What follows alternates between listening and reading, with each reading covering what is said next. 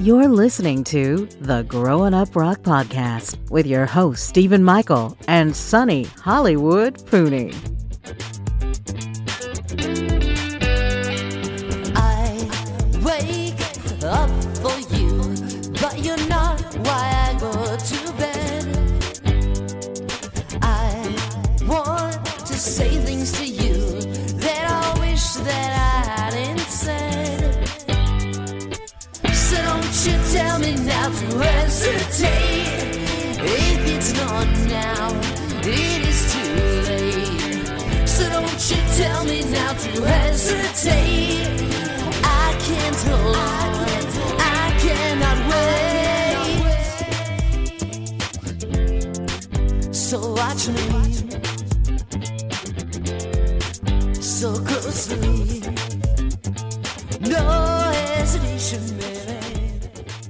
What's up, people? This week we have something a bit different for you. We are interviewing a gentleman whose musical style has been described as an energetic blend of power pop, punk, and country ballad with shades of late 70s US and British new wave.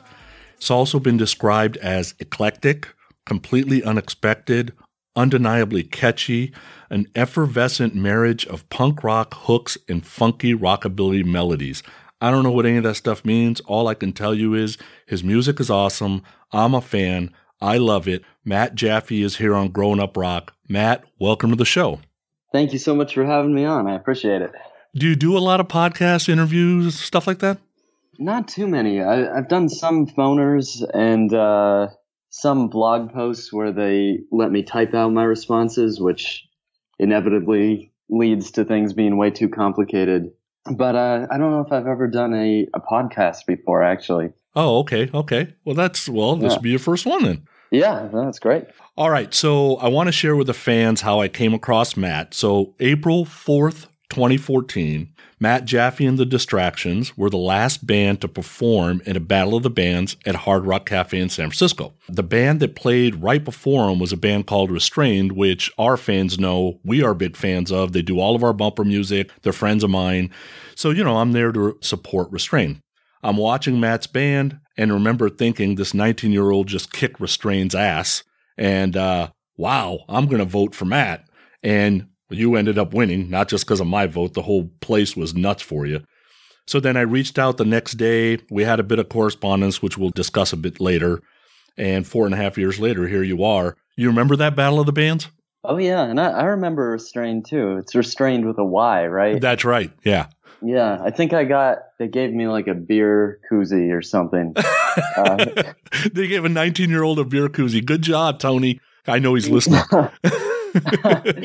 um, yeah, no, those were those were really fun. I mean, I'm not a hugely competitive person, so the whole idea of a battle of the bands is sort of a weird one. But you know, in so much as we met other cool bands, and it wasn't the nature of it really wasn't that competitive. It was more just a a show that happened to have a quote unquote winner. Uh, you know, it was a blast. It was great. Yeah, that was really cool. All right, so let's get into a little bit of your history. How did you get into music? Uh, was it your parents pushing you, siblings? Was it uh, school? How'd you get into it? Oh, well, my sister, who's three years older than me, picked up the classical violin. I guess you shouldn't say picked up when it's a classical instrument. You can say that when, when it's like, I don't know.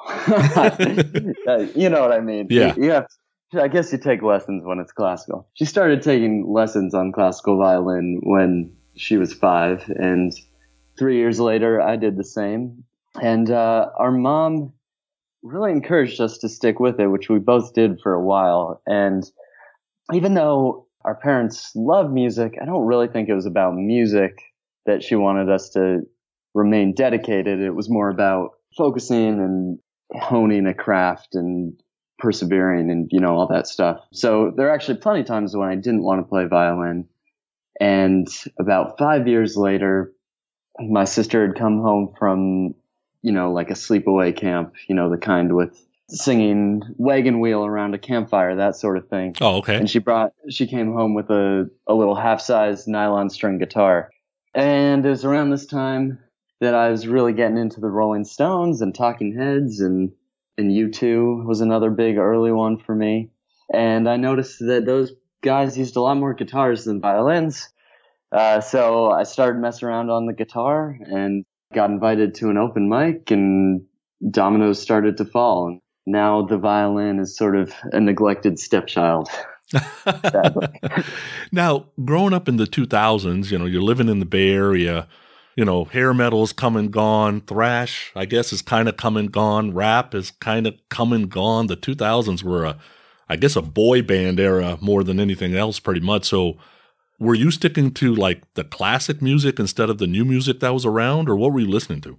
Oh yeah, definitely. I mean, I think my my parents would get me these best of compilations. You know, the the Rolling Stones one, Jump Back, that was a big one for me, and the best of Talking Heads, and among others. And you know, the the funny thing that I realized is that my not listening to those styles that you just listed, it, it wasn't even really a conscious thing. It was just to me, music was was these bands that we'd listen to in the car, and you know that was the Joshua Tree and the Allman Brothers and oh, who's the other one? Oh, CCR, the their best of.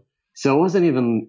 I said this to my bandmates at a gig last night, and they looked at me like I was totally crazy. but I said to them, like, you know, I never even really meant to start a rock band, and it, it's it's really true. Like, I didn't.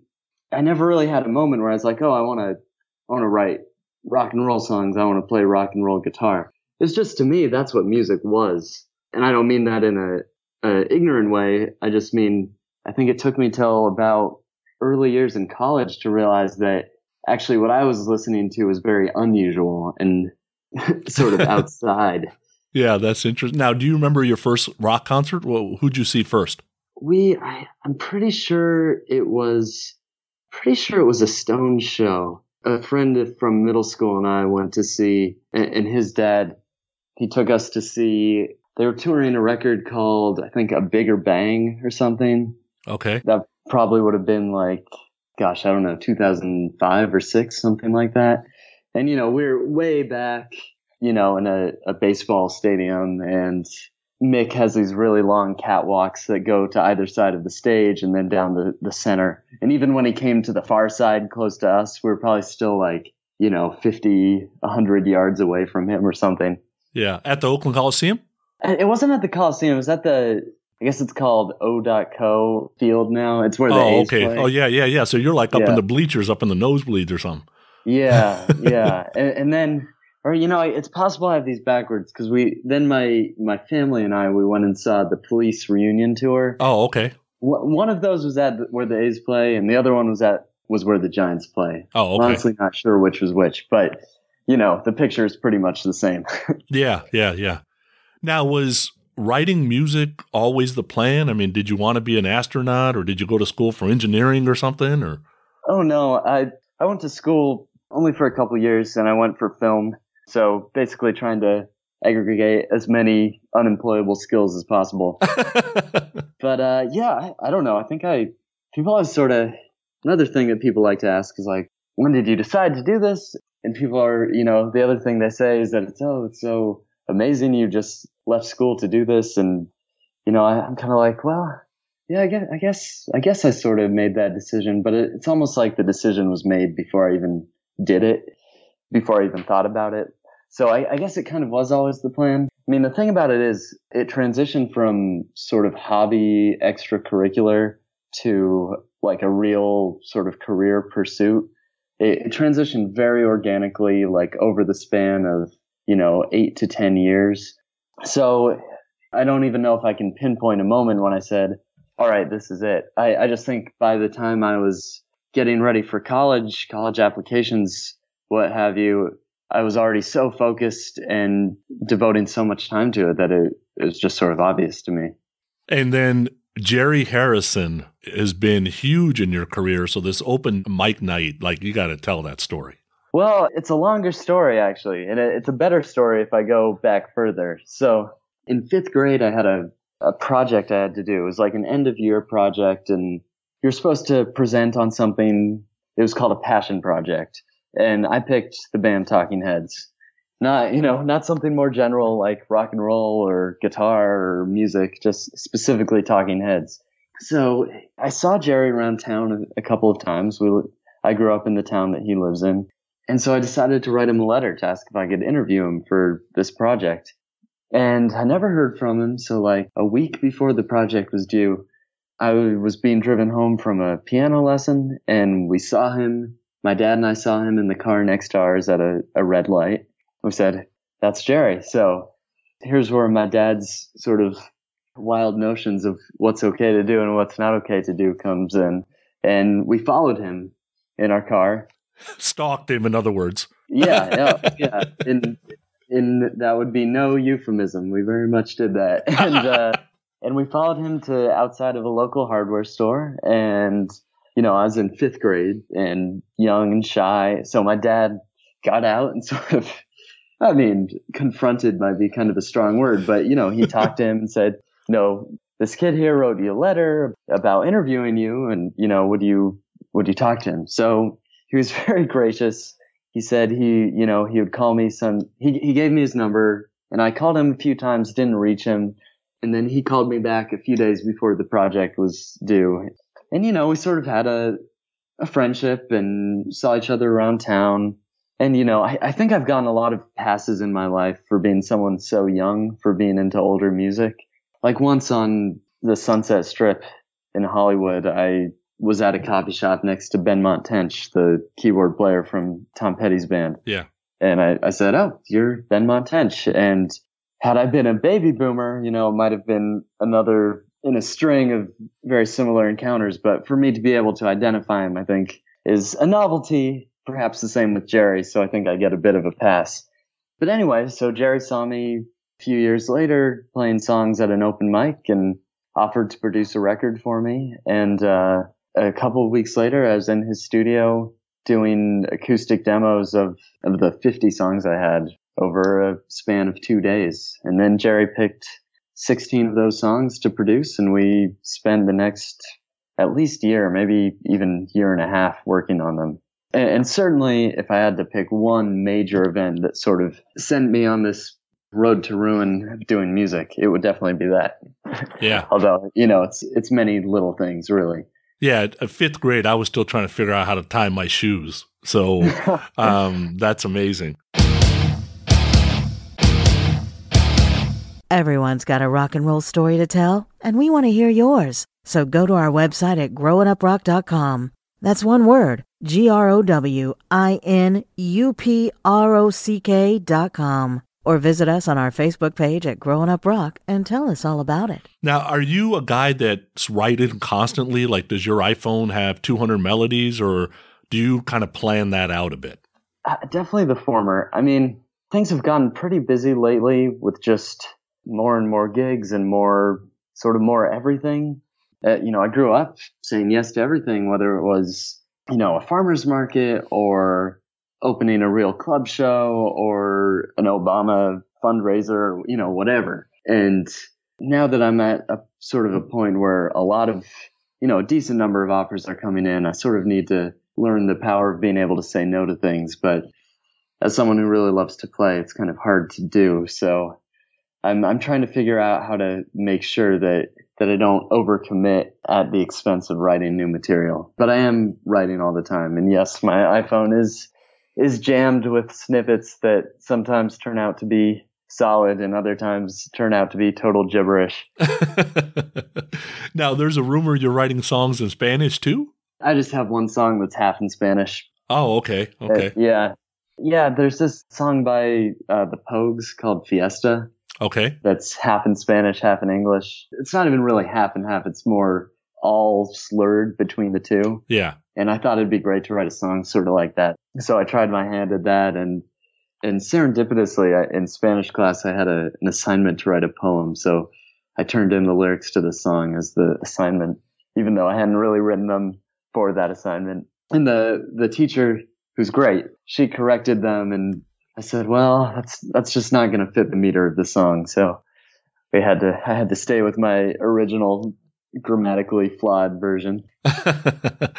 now, you know, the bands that you talked about, CCR, Rolling Stones, U2, etc. Well, U2 not so much, I guess, a little bit. Most of those guys have a rhythm guitar, you know, it's fuller music.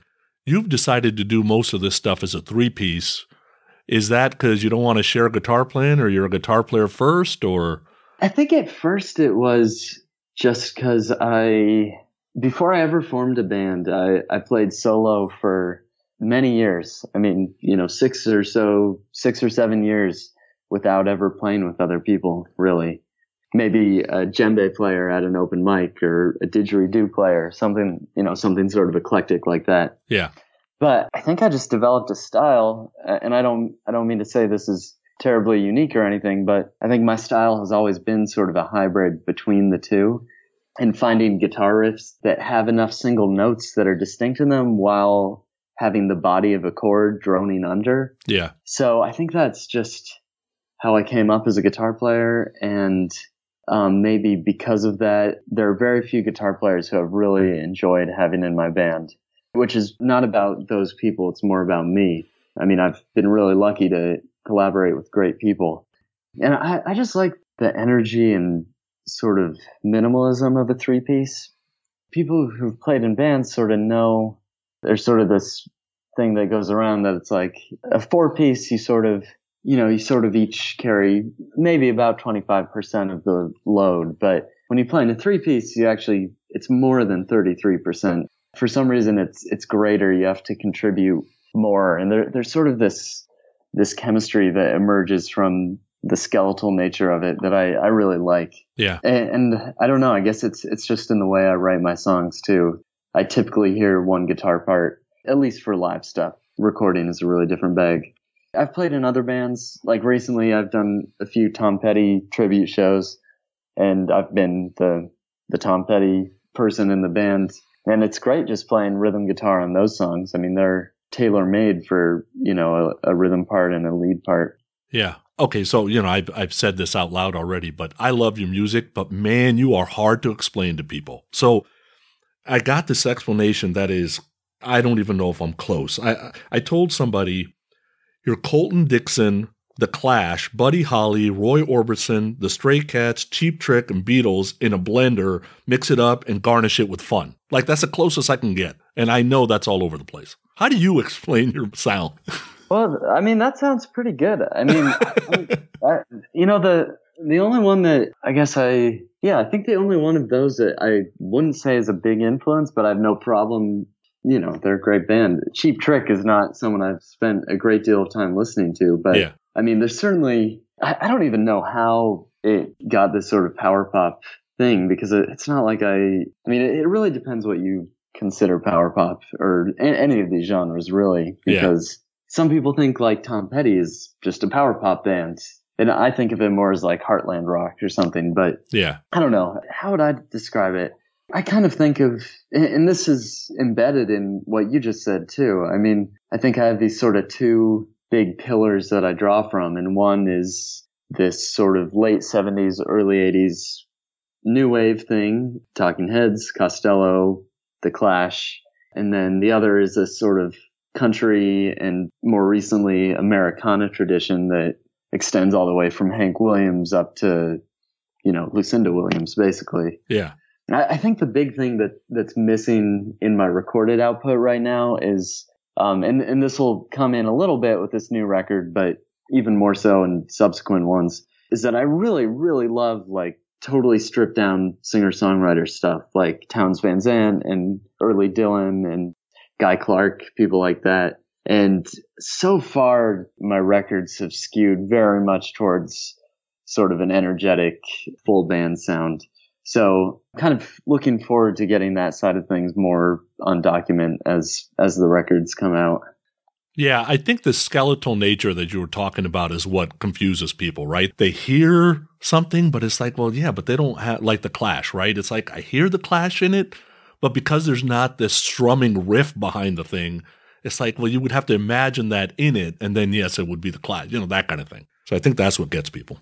Yeah, well, it, I think my records have sort of been sort of on a pendulum, like because there are so many ingredients. It's like the first one, well, I, th- I thought it was a little too poppy for rock people. So the next record, the pendulum swung way towards this sort of Southern California first wave punk thing like X. Yeah. Uh, and, you know, swung way that way. And, and then I thought, gosh, this is, you know, sort of a little too raw and unbridled for, you know, people who at least a little bit of production value. And so now it's swung somewhere else. And I, I don't want to speak as much about the new one since it's about to come out and Right. I don't want to jinx anything about it, but I think it's arrived in a good place. Plus, I just had a, a producer who I really, really think did a tremendous job. I, I think the songs are hopefully a step forward, but it, if there's one thing I can say really took a leap, it's definitely the production. He did a fantastic job.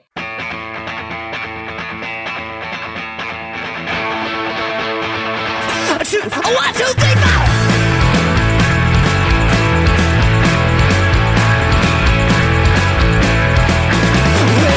California, Could barely touch my toes. No matter how they warn you, that's just how the story goes. Now I'm one quarter short of the page on our back, and I'm trying to find my way on a torn and tattered map. She said, write a song about me, but I'd rather write about the road. First time I saw her, she was lying in the grass. We both agreed we could forget about the past. I just come from the embryonic west. I thought life was a joke, she thought it was a test. Everything was stable, that's when it's most likely to explode. I changed my name and overcame my fears.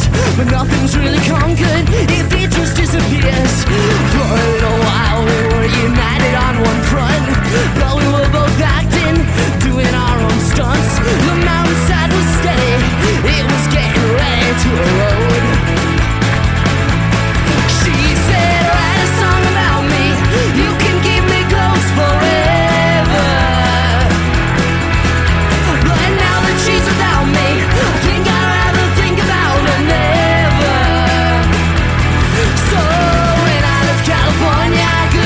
Touch my toes.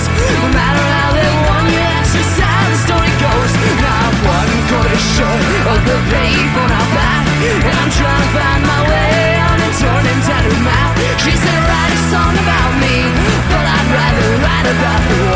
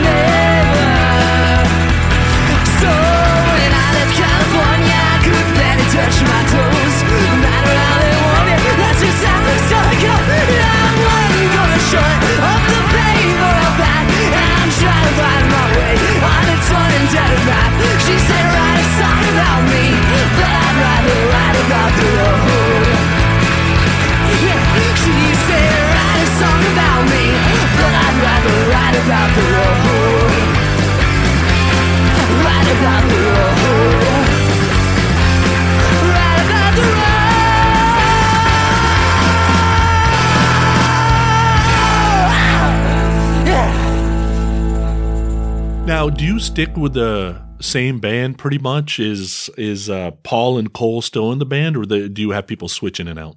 It's a bit of a rotating cast. I mean, it's almost always the same people, but I, I do have it technically structured so that I hire people on a gig by gig basis. Oh, okay. Yeah, I mean that's pretty recent. That's as of early 2018.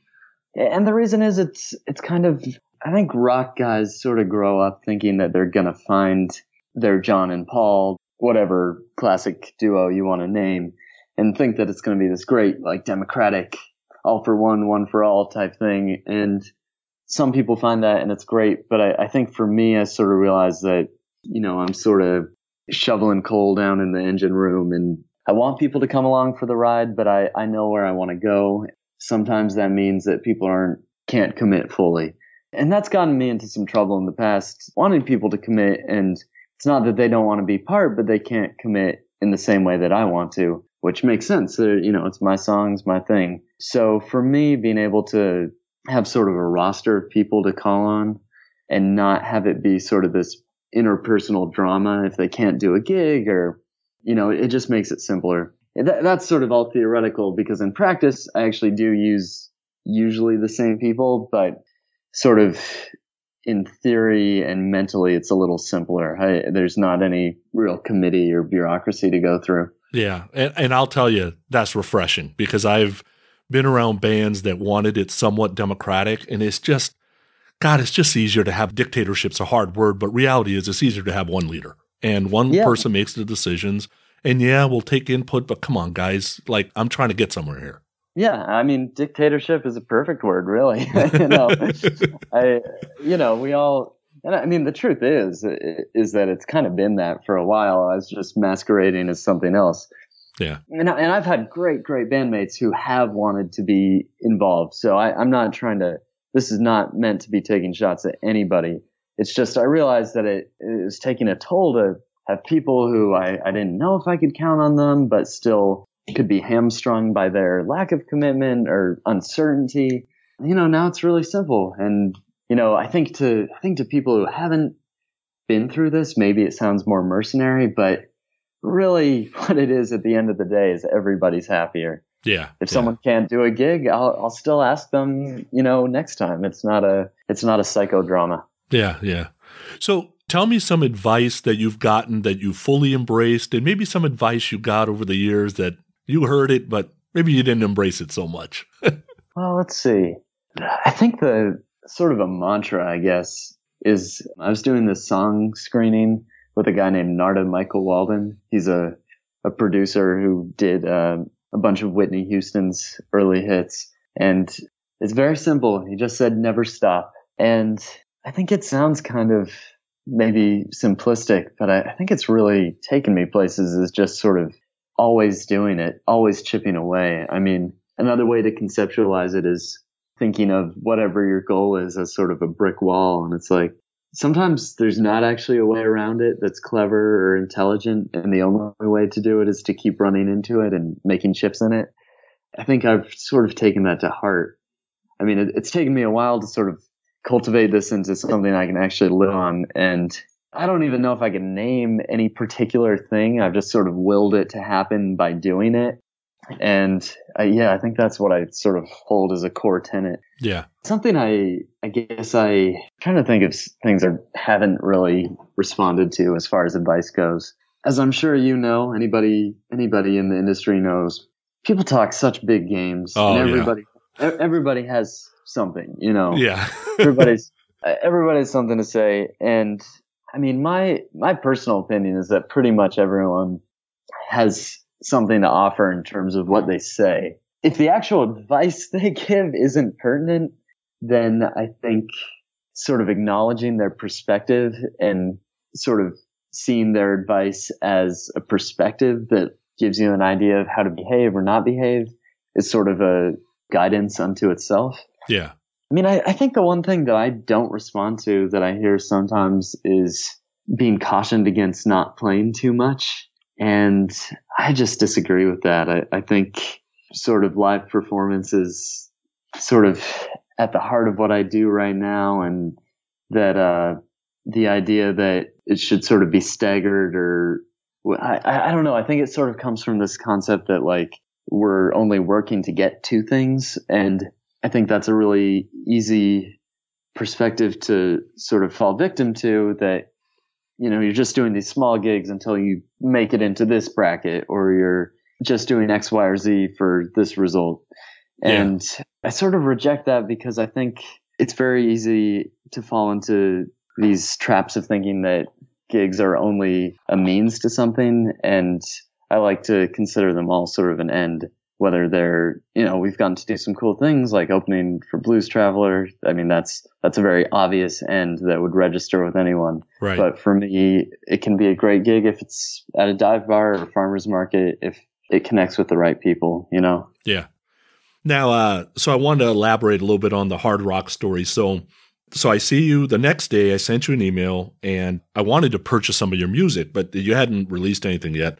So you sent me some demos through Dropbox and asked for my opinion, which Right. probably was a big mistake. well, you, you sent me a, a CD, right? Oh, yeah, well, I sent you a three-page dossier on every song you sent me. Right, right. And I was But- waiting for like a big fu, and you were so appreciative. I'm like, geez, this kid is so nice.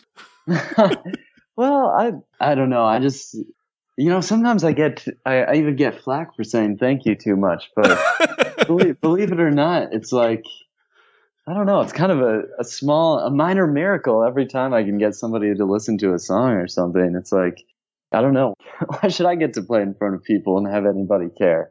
Um, so I don't know. I I mean, un- unless someone is being willfully cruel, which clearly that document was not meant to be. It was No. just meant to be, you know, a critical analysis of the songs, and I, I think that's cool. I mean, I I totally remember it because I went and picked it up while at college, and I, I even remember the songs that I think you didn't like so much, yeah. and I think that was.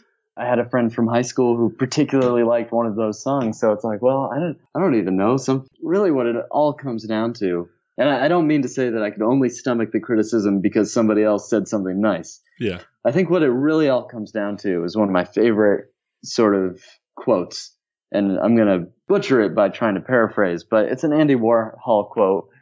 And, you know, it's basically just go create art, just keep creating art. While people are busy saying it's bad or good, just create more of it. Yeah. And and that's something I sort of try to do. I mean, I've been lucky that I don't think I've been trolled too hard on the internet or something. But you know, people post nasty things every once in a while, and it's super easy to let it get to you. But it's like, well, I'd rather be writing a new song. Yeah. And and then I guess the other sort of while we're talking about Andy Warhol and whether you should listen to what people have to say, another thing I like is they asked Lou Reed if he read reviews of himself, and he said he didn't because if he believed the good reviews, then he would also have to believe the bad ones. Oh, yeah. That's a good So- point. yeah. So I don't know. I yeah no I I, I guess I'm just appreciative of people taking the time because I don't think we live in a culture where people take the time too often. Yeah. Now, you play live a lot. We talked about that on the West Coast. You play on the East Coast. You've had a couple of European gigs. Like, you obviously like playing live. Your energy, if anybody watches you on YouTube, like you're kind of bouncing up and down. It's not like you stand still very well. Yeah, yeah. Well, I don't know. It's a high. It's really a high. I think our that's part of the thing. At what I said earlier about the records really being so sort of rock heavy, so energy driven, is that when I teach my band songs, it's usually these really energetic songs. So when we go to make a record, it's like, well, yeah, they're all fast. What do you expect? You know. Fortunately for this last one, I sort of took a more overhead view of like, okay, these are the songs I've written. What what's going to fit well together, not just what are the songs that my current band happens to know. So that's the approach I want going forward. But yeah, I don't know. I think at least for rock and roll, like there's sort of a obligation to get people to try to try to get people to move. And uh, I always think something's gone r- horribly wrong if people aren't moving or you're not sweating or something by the end of a performance. All right. So there's the Blast Off EP. There's California Burning that came out in 2017. There was a Blast Off the full album that came out in 2018. Looks like you got uh, The Spirit Catches You coming out soon. When's the release date? I saw you crowdfunded. Why did you crowdfund? Well, the release date is uh, November 9th, and very excited about it. I, I listened to the record driving around yesterday, and I, I still think it's really good. And uh, yeah, I crowdfunded because Um, there are a few reasons. I mean, it goes without saying, but to offset the costs, I thought I thought if I put it out there directly to people that you know, I didn't I didn't do just anybody who I've ever met on Facebook or something, but you know, I, I reached out to a lot of people, and uh, the other big thing for me, which I thought would be cool, and this has sort of happened, maybe not quite as much as I wanted, but is that I wanted to offer things, physical merchandise to people who lived all around the world. Cause I have an internet following that has never been to a gig, never been able to pick up a t-shirt or a CD or, you know, a poster or whatever. So, uh, that was something that's exciting to me. And yeah, I would say it's been at least like 75% people who I have met, people I do know. But then there is this sort of X factor 25% of people from Australia, South Korea, Japan, a handful from the UK. I think like maybe 17 or 18 different states are represented. So that's just been really cool to me. So part of it was trying to, to some people, I sort of branded it as like, okay, here's what I'm doing. You know, if you have 20 extra dollars, you know, please consider this. And then to some other people, as I branded it more as like a pre-sale, like, well, never been able to offer people in Japan a shirt before. So, you know, here's your chance. Yeah, no, that's cool. Okay, so bone picking time. I got all the music that you have out there. I've got the stuff you sent me in Dropbox, and Fault Line still has not made an album, and it's my favorite song. okay. Uh, that, there are a lot of them out there. I mean, my favorite songs, I, you know, it's funny because Elvis Costello once said, and here, here I'm going to butcher another quote, but he said, "Oh, I'm I'm really not a you know I'm not really a rock singer. I'm a ballad singer." And when I was like 16 or 17 or whatever, I was like so taken aback by that. I was like, what, what is this guy talking about? This guy's crazy. And he probably, you know, I'm sure he's trying to be provocative because he's a provocateur, but now I really get that because my favorite songs of mine, and I don't know if this would be surprising to someone or not, but they're all really ballads. So I can relate to you that my favorite songs of mine are not on records yet, really. so uh, I don't know. I think I think the time will come. They're lot, as you know, they're demos pretty much everything, and yeah, some are on there on YouTube solo acoustic versions, and I think it's just a matter of finding finding the right set of songs and the the producer who says that yes, that's a uh, that's a song that I think should be included. I hope it makes a record sometime soon. And I also hope that I continue writing enough songs that it would always have to fight for a place. Yeah, that's cool. That's cool. Mm.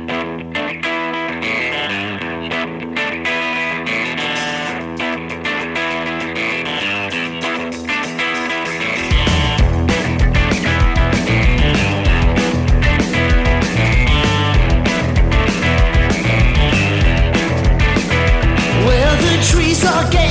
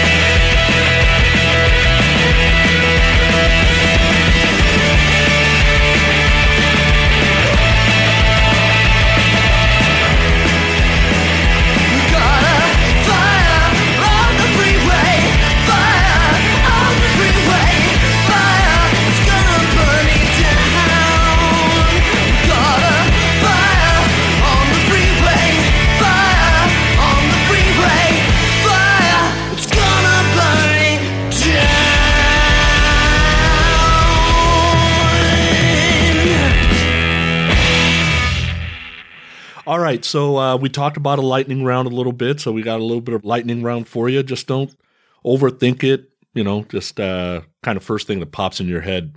Best concert you've seen ever? Uh, Neutral Milk Hotel reunion show, Manhattan, probably the fall of 2014. Wow, wow. Okay. If Yeah. you only could listen to one the rest of your life, Elvis Costello, The Clash, or The Replacements? Oh, definitely Elvis Costello. Okay. Favorite song to play live? Um, something in your eyes. It's uh, it's gonna be on the new record. Okay. Song you wish you'd wrote? Oh man, that's a lot. Uh, The Waiting, Tom Petty. Oh, oh, I love that song. 49ers or Raiders? You a football fan? Not really, but I'll definitely say 49ers because the Raiders are not going to be a Bay Area team next year, I think. uh, Johnny Cash or Bob Dylan? Oh, Bob. I love I love Johnny, but got to give it to Bob. He's he's the closest thing we have to a prophet on earth. I'll tell you, Folsom Prison Blues on uh, California's Burning came out awesome. That's the best version I've ever heard of that. Oh, thank you so much. I Yeah. appreciate it. That was awesome. Uh, two Desert Island albums. You can only take two albums with you. Only two albums. Off the top of my head, since it's a lightning round, I'll say London Calling and Damn the Torpedoes. Oh, that's awesome. Okay. Band or artist you want to see live in 2019? I'd love to see John Prine. I don't know if he's going to Oh, be yeah. touring around. Yeah. Oh, actually, I do know. I'm playing at a. I don't know why I said that. I'm playing at a festival that he's playing at, so I hope to see him there. Hey, maybe he makes a Rock Hall, right? He got nominated. yeah. Oh, he he really should. He's brilliant. I think. How do you consume most of your music? You know, just listening. Is it radio? Is it Sirius? Is it iPhone? Is it streaming? What do you use? Oh, I, I usually go and buy cheap CD, used CDs, and put them on an iPod. Drive around. God, I I still love physical product too. I just can't get into streaming. Yeah, I don't know. I I just uh I mean I like it's so many things. I like having liner notes. I like having things. I mean I'm not a terribly materialistic person, but I like having I like having the thing that the music is on. I think that's cool. I think it's like, you know, I I just never got to have that moment back when it was vinyl.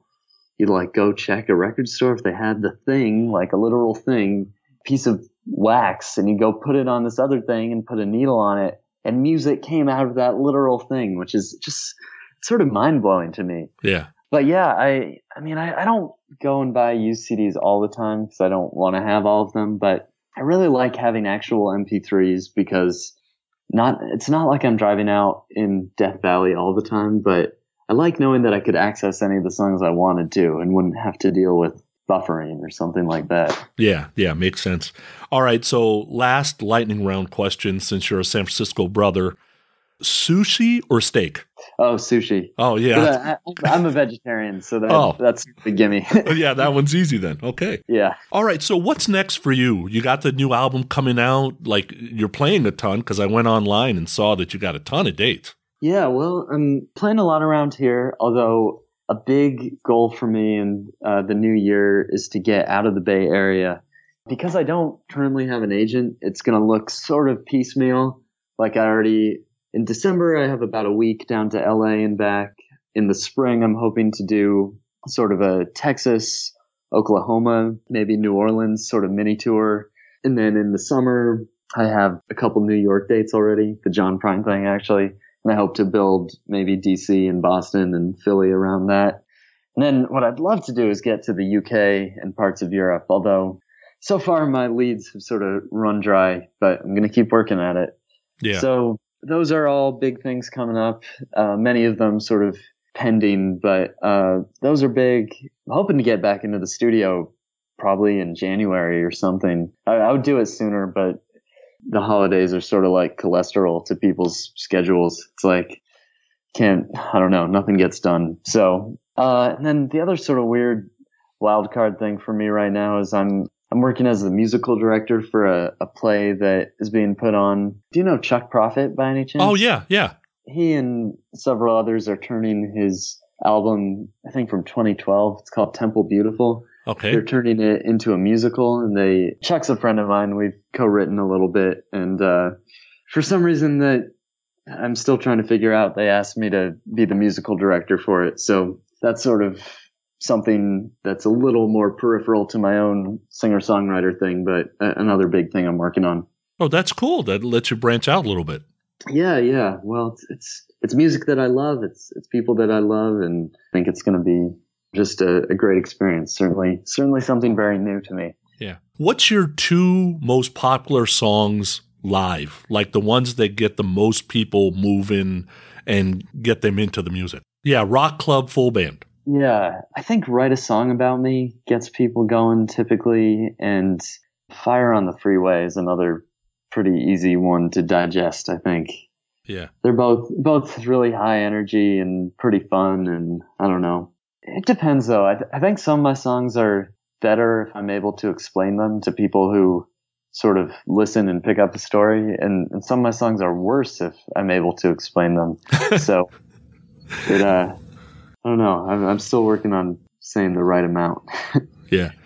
All right. So I want to uh, hang on after we get done here. But uh, Matt, I just want to thank you so much for coming to Growing Up Rock. It was a pleasure having you. It's uh, nice to talk to a young kid that's got it together and it's got his whole future in front of him. So thank you very much for being on and hang on with us. Okay.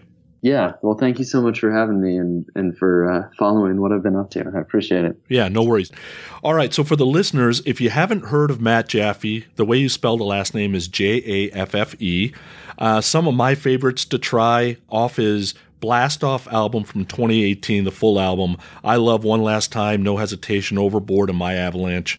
From California's Burning that came out in 2017. Uh, I love Write a Song About Me, Locomotive Lightning. But yeah, if you want to support his crowdfunding, it might still be up by the time this gets released, but it's on www.indiegogo.com and then just search Matt Jaffe, J A F F E. Besides that, thanks for listening and we will catch you later.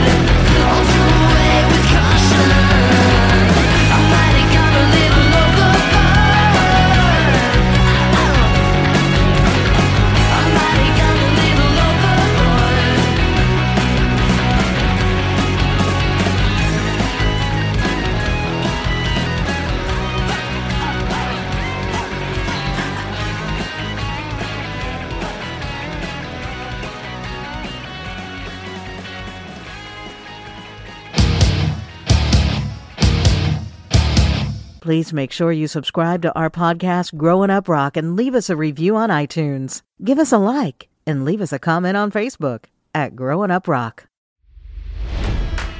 It's NFL draft season, and that means it's time to start thinking about fantasy football.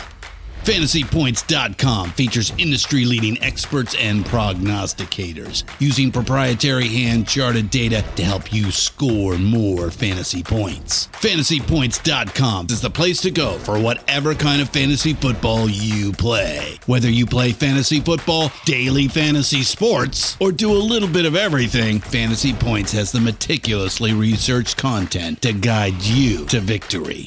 And why wait for the fall? Fantasy Points also covers the new spring football league, the UFL. Join the guru, John Hansen, Scott Barrett, Joe Dolan, and other massive names in the fantasy football universe with an exclusive offer. Use code Pantheon for 15% off any fantasy points package, including the all in package, with access to every article, tool, and data nugget that Fantasy Points has to offer. That's fantasypoints.com and code Pantheon for 15% off at Fantasy Points. Fantasypoints.com, code Pantheon. Score more fantasy points.